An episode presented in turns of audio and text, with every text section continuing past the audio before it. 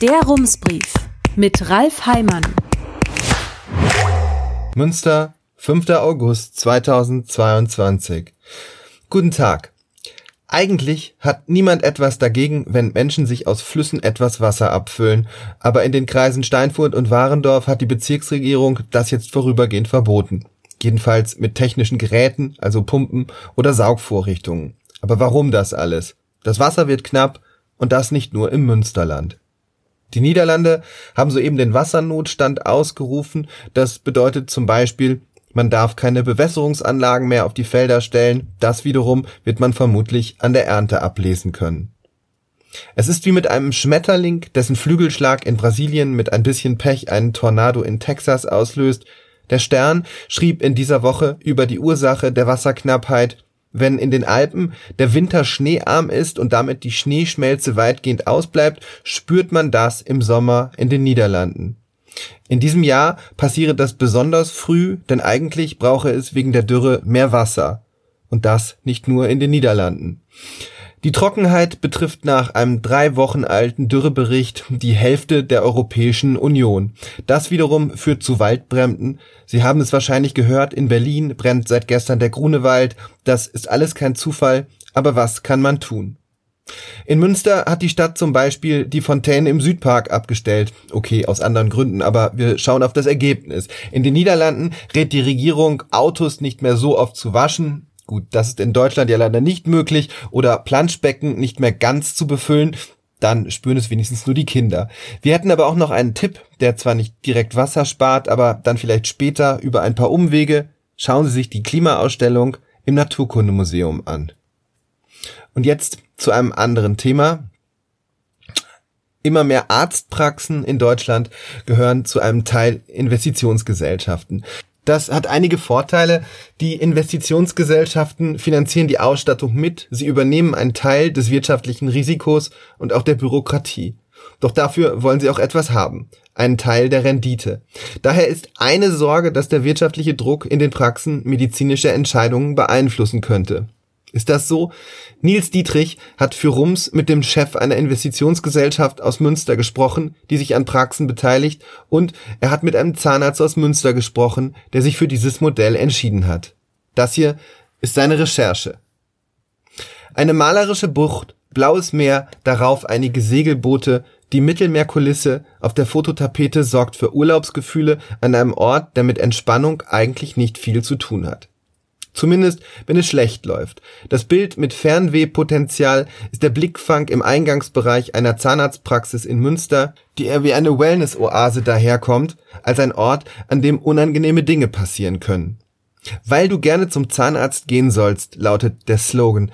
Helle, warme Farben, ein freundliches Ambiente, wenn schon ein Zahn Ärger macht, dann soll das Auge anscheinend nicht auch noch mitleiden.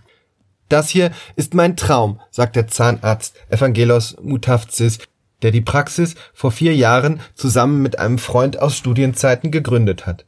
In den Räumlichkeiten an der Ecke Yorkring Steinfurter Straße behandeln auf knapp 700 Quadratmetern neun Zahnärztinnen unterstützt von rund 40 Mitarbeitenden.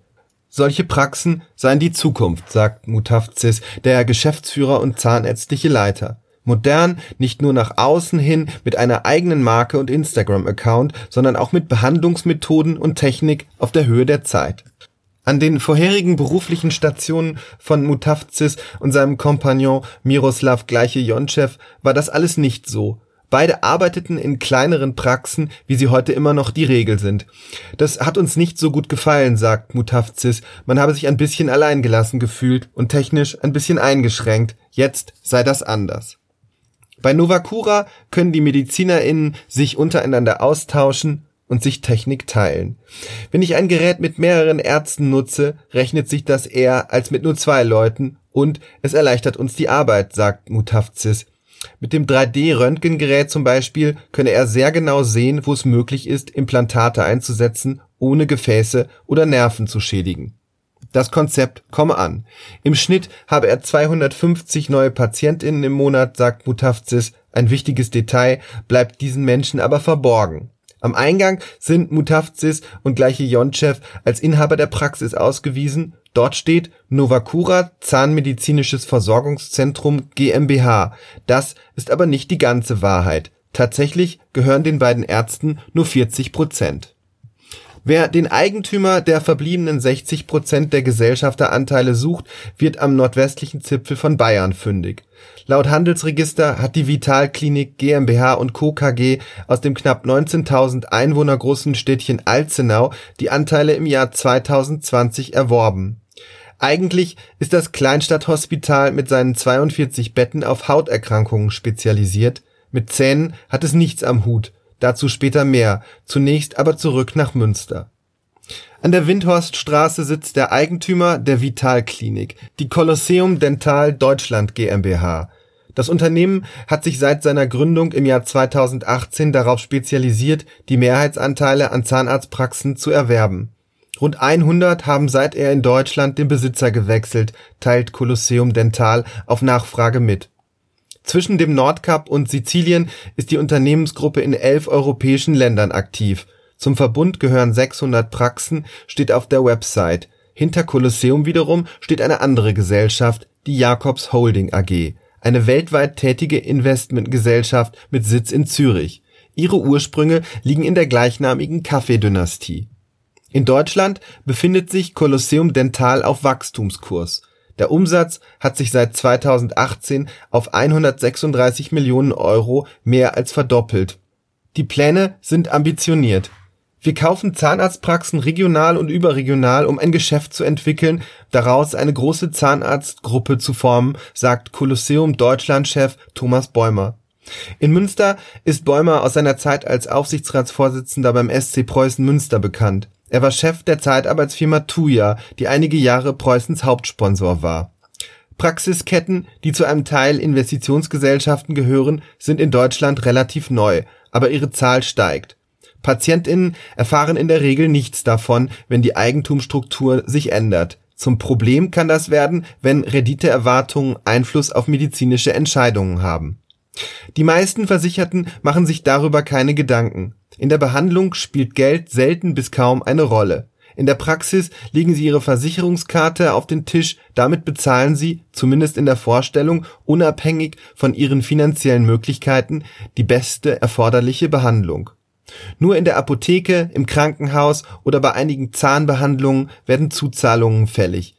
Die Krankenkassenbeiträge führt bei Angestellten das Unternehmen ab, bei dem sie beschäftigt sind. Die Rechnung übernimmt die Krankenkasse. Wie viel die Behandlung kostet, erfahren die Versicherten nicht, es sei denn, sie fragen nach.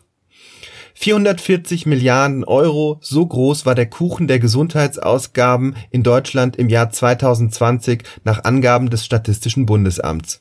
So ein Kuchen lockt viele an, die sich ein Stück abschneiden möchten. Das kann sich lohnen. Die Augenarztkette Artemis hat bundesweit zum Beispiel mehr als 100 Standorte, berichtete das ARD-Magazin Panorama im vergangenen April. Vor zwei Jahren wies die Gesellschaft eine Rendite von knapp 20 Prozent aus. Das ist äußerst lukrativ. Zum Vergleich, die durchschnittliche Rendite eines DAX-Unternehmens lag in den vergangenen 25 Jahren zwischen 5 und 15 Prozent. Doch das Geld muss zunächst einmal erwirtschaftet werden. Eine Studie des Marktforschungsinstituts IGES im Auftrag der Kassenärztlichen Vereinigung Bayern gibt möglicherweise Aufschluss. In ihr steht, dass Praxen in Investorinnenhand knapp 10 Prozent höhere Honorare abrechnen. Lange Zeit bestand die ambulante medizinische Versorgung vor Ort vor allem aus niedergelassenen Ärztinnen, also Selbstständige, die alleine, zu zweit, vielleicht auch zu dritt eine Praxis führten in vielen Fällen ist es auch heute noch so, doch daneben etablieren sich andere Modelle. In Finnland etwa arbeiten 35 Prozent der ZahnärztInnen in Ketten, in Spanien 25 und in Großbritannien 24 Prozent, heißt es in einer Studie der Unternehmensberatung KPMG aus dem Jahr 2017. Für Deutschland gibt es noch keine vergleichbaren Zahlen, aber seit etwa 20 Jahren hat sich etwas grundsätzlich gewandelt. Das Gesetz erlaubt es, Praxen in Form von medizinischen Versorgungszentren kurz MVZ zu gründen, die dann meist als GmbH geführt werden. Anfangs gab die Politik vor, dass in so einem Versorgungszentrum Ärztinnen unterschiedlicher Fachrichtungen arbeiten müssen, doch seit 2015 gibt es diese Regelung nicht mehr. Vor zwei Jahren gab es in der vertragsärztlichen Versorgung schon etwa 1000 medizinische Versorgungszentren. 207 davon betrieben Investitionsgesellschaften, so steht es in einem Gutachten des Marktforschungsinstituts IGES, das die Kassenärztliche Bundesvereinigung in Auftrag gegeben hat. Eine andere IGES-Studie, dieses Mal im Auftrag der Kassenärztlichen Vereinigung Bayerns, kommt zu folgendem Ergebnis der Versorgungsanteil von medizinischen Versorgungszentren in der Augenheilkunde lag im vierten Quartal 2019 bei 28,4 Prozent, im Bereich Orthopädie und Unfallchirurgie bei 21,6 Prozent und bei InternistInnen bei 20,2 Prozent. Fast 10 Prozent aller Praxisstandorte von Versorgungszentren befanden sich im Eigentum von Investitionsfirmen nach einer gesetzlichen Verschärfung müssen sie sich eines Tricks bedienen, um in medizinische Versorgungszentren investieren zu können. Investitionsgesellschaften dürfen diese Zentren nicht betreiben, das dürfen nur Ärztinnen, Kommunen oder Krankenhäuser. Investitionsgesellschaften können allerdings Krankenhäuser übernehmen, auch wenn sie mit dem Geschäft nichts zu tun haben.